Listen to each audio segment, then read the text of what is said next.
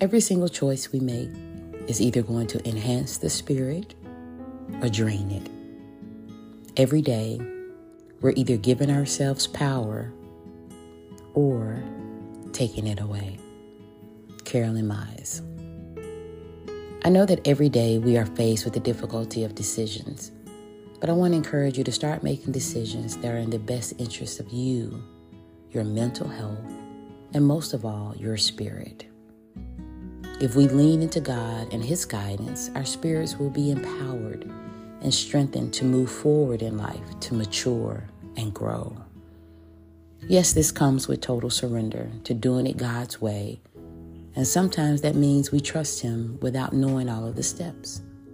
But if we focus solely on the adversities, the obstacles, the storms, the difficulties in our lives, it will diminish our spirit and we will not be empowered and we will not even think that we can overcome it or be victorious. So ask yourself today how am I choosing to look at my life, my surroundings? the adversities I have to face? Is it giving me power, encouragement, faith to fight on, or is it simply draining me? Is it causing me to be burdened down? Is it causing me to be weary? Is it causing me to feel defeated? Remember, Carolyn said every single choice we make is either going to enhance our spirit or it's going to drain it. It's either giving us power or it's taking, taking it all away.